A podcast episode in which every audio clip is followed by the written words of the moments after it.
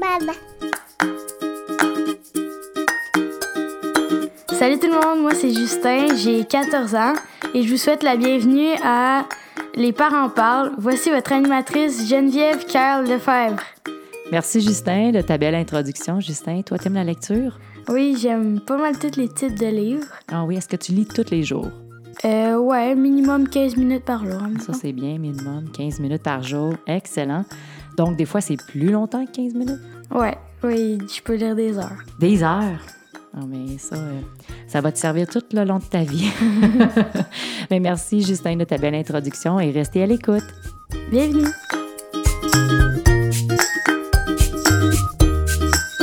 Bonjour et bienvenue à Les parents parlent. Nous sommes aujourd'hui dans la grande région de Montréal. Les parents parlent est une conversation qui aide à supporter les mamans et les papas. Notre mission est d'informer, d'éduquer et de supporter les parents avec des enfants de la petite enfance à l'adolescence. Les parents parlent est l'édition francophone de Parent Talk qui est née dans l'Ouest canadien. Si vous parlez un peu anglais, je vous invite à écouter nos balados à parenttalk.ca ou bien sur toutes les plateformes de balados disponibles. On a une belle grande liste qui vous attend. Mon nom est Geneviève-Kyle Lefebvre, je suis l'hôtesse et la productrice de Les parents parlent et de Parent Talk. Je suis la maman de deux beaux garçons, Alexandre qui a 2 ans et Nathan qui a moins d'1 an. Et j'ai 43 ans. Aujourd'hui, nous allons parler du réservoir d'amour. J'ai avec moi Karine Trudel, qui est coach parentale, formatrice et conférencière internationale. Bonjour Karine. Allô Geneviève, contente de te retrouver. Encore une fois, oui, bienvenue encore. Merci, merci. Donc, Karine, quand on parle de réservoir d'amour, c'est quoi ça, le réservoir d'amour? En fait, c'est parti d'un concept que Isabelle Filliozat, une psychothérapeute française, a développé. Dans le fond, ce qu'elle nous dit, et puis elle fait une super citation qui dit « L'amour n'est pas une récompense, l'amour c'est du carburant ». Qu'est-ce que ça veut dire, ça, en fait? C'est que nos enfants ont besoin de cet amour-là, de cette affection-là, pour pouvoir bien fonctionner. Et autour de ça, elle a développé ce concept-là du réservoir d'amour. Je te donne un exemple. Quand tu pars en voyage et qu'en cours de voyage, tu te rends compte que ton réservoir d'essence est presque vide. Qu'est-ce que tu vas faire? Bien, tu vas te dépêcher à te rendre dans une station-service pour pouvoir remplir ton réservoir et continuer ta route. Tu ne te viendras pas à l'esprit de te mettre en beau fusil après ta voiture parce qu'elle a consommé trop de carburant. Par contre, comme parents, quand nos enfants manquent de ce carburant-là pour continuer de bien fonctionner dans leur journée, qu'est-ce qu'on a tendance à faire quand les comportements deviennent moins adéquats parce qu'ils sont à bout de leur carburant? Bien là, on va les disputer, on va les réprimander, on va les punir plutôt que de remplir leur réservoir d'amour. Donc, c'est important, comme parents, qu'on s'assure de prévoir quand nos enfants font des longs voyages, comme par exemple quand ils vont passer la journée à la garderie. Ils vont avoir besoin de partir à la garderie avec un réservoir plein. Et quand ils vont avoir fini leur journée, bien évidemment, ils vont avoir consommé tout le carburant qu'on aura rempli le matin avant qu'ils partent. Et au retour, bien, ça se peut, hein? On le voit, ils sont épuisés, ils collaborent pas, et ils font des crises parce qu'on leur demande encore de l'énergie alors qu'ils n'ont plus de carburant. Donc, c'est important de considérer nos enfants, un peu comme des petites voitures, qui ont besoin d'être remplis en carburant pour pouvoir passer à travers les différentes épreuves, les différents moments de la journée. Et ce qu'on sait, c'est que cet accueil-là, une attention bienveillante à l'intention de nos enfants, va les nourrir. En fait, quand on les prend dans nos bras, quand on leur fait des câlins, on crée des feux d'artifice dans leur cerveau. Et ce feu d'artifice-là, c'est des hormones, comme l'oxytocine, comme la dopamine. L'oxytocine, là, savais-tu que c'est l'hormone de l'amour et de la confiance. Fait que quand on leur en donne de ces câlins-là, on vient produire dans leur cerveau l'oxytocine. Donc, on augmente la confiance qu'ils peuvent avoir en leur potentiel, en leurs compétences, en leurs capacités. Et la dopamine, elle, c'est l'hormone du plaisir, c'est l'hormone du désir.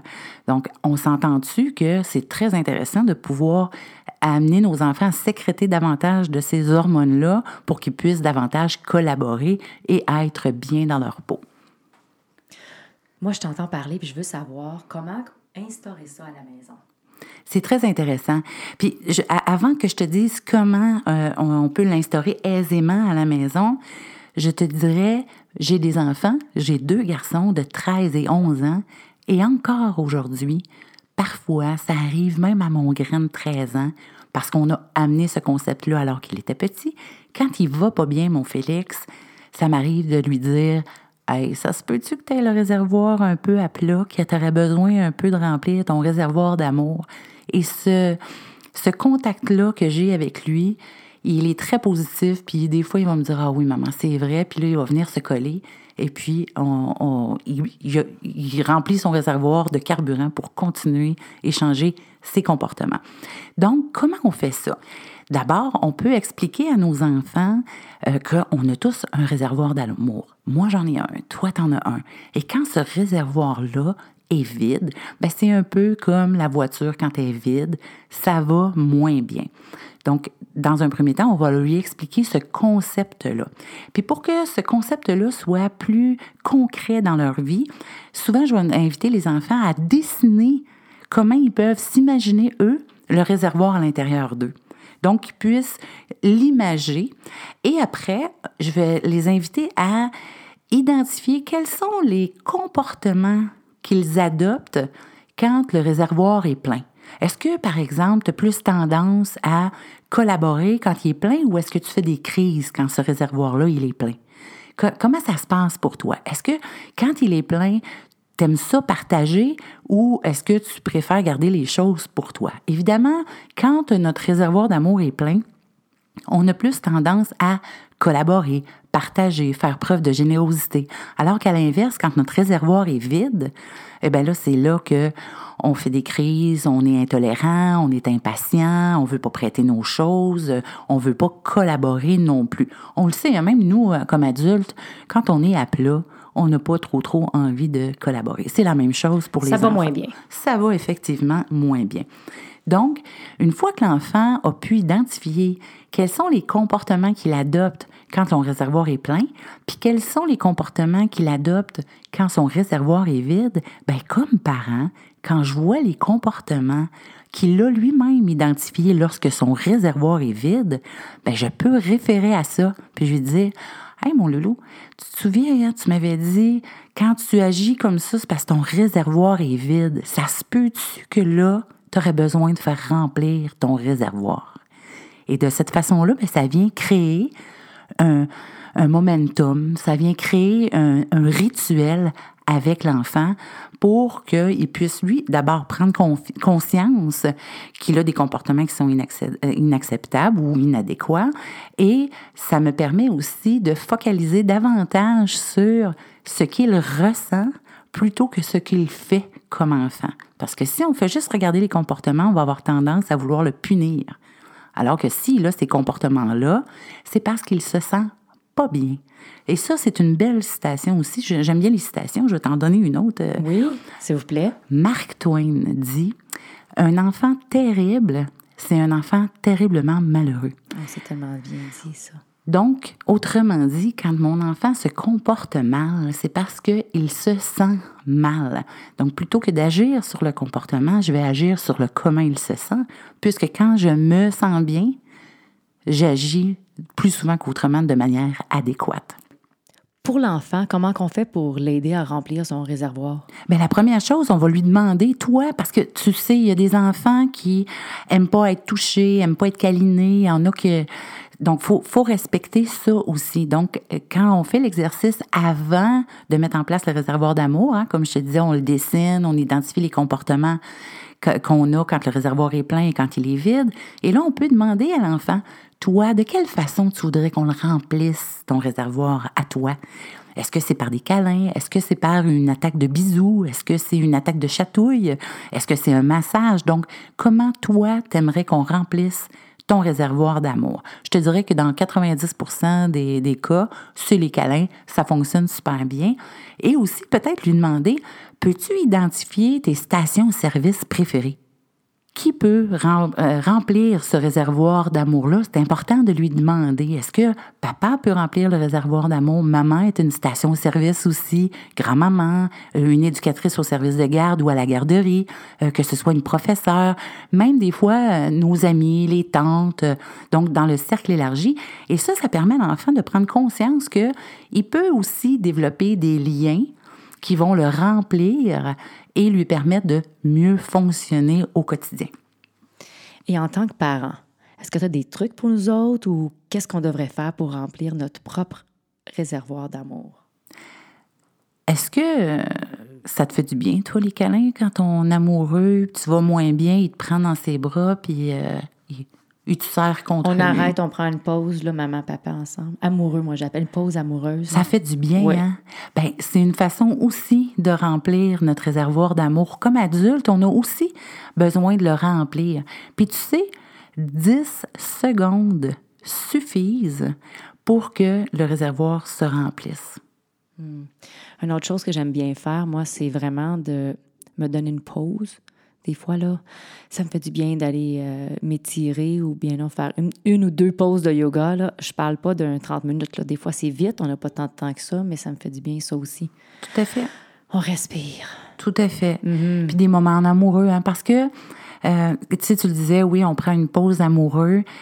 On oublie souvent de remplir aussi le réservoir d'amour de notre couple. Hein. On devient parent, puis c'est comme si on oubliait un peu le couple. Et quand les individus, tu sais, si moi, maman, je vais moins bien, ben ça peut pas bien aller dans mon couple. Puis si mon couple va moins bien, ben mon équipe parent peut pas bien aller. Puis si mon équipe parent fonctionne pas bien, ben la famille en est affectée. Tu me suis? Donc, tu sais, on en a déjà parlé ensemble, mais l'importance de se nourrir soi-même, de mettre notre masque à oxygène à soi, puis une fois qu'on va bien, bien le mettre aussi à notre couple, puis le mettre à notre équipe parent, puis le mettre à la famille. Dans l'ordre, c'est préférable.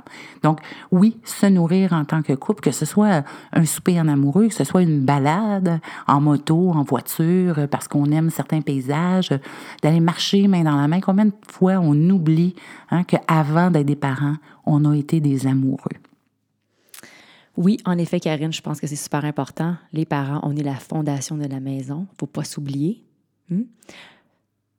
Karine, c'est le temps de ma petite question curieuse. Oh, que j'aime ça, j'aime ça. En un seul mot, qu'invoque pour toi le mot Noël? Oh my God, tu veux que je te fasse une confidence, là, hein? Oui. Parce que mon anniversaire, c'est à la fin du mois de novembre. Oh. Et quand j'entends parler de Noël. Avant mon anniversaire, j'en fais de l'urticaire. Assez que, un jour, j'ai dit à ma famille, maintenant, je ne suis plus née. Ma fête, ce n'est plus le 28 novembre, c'est le 28 septembre.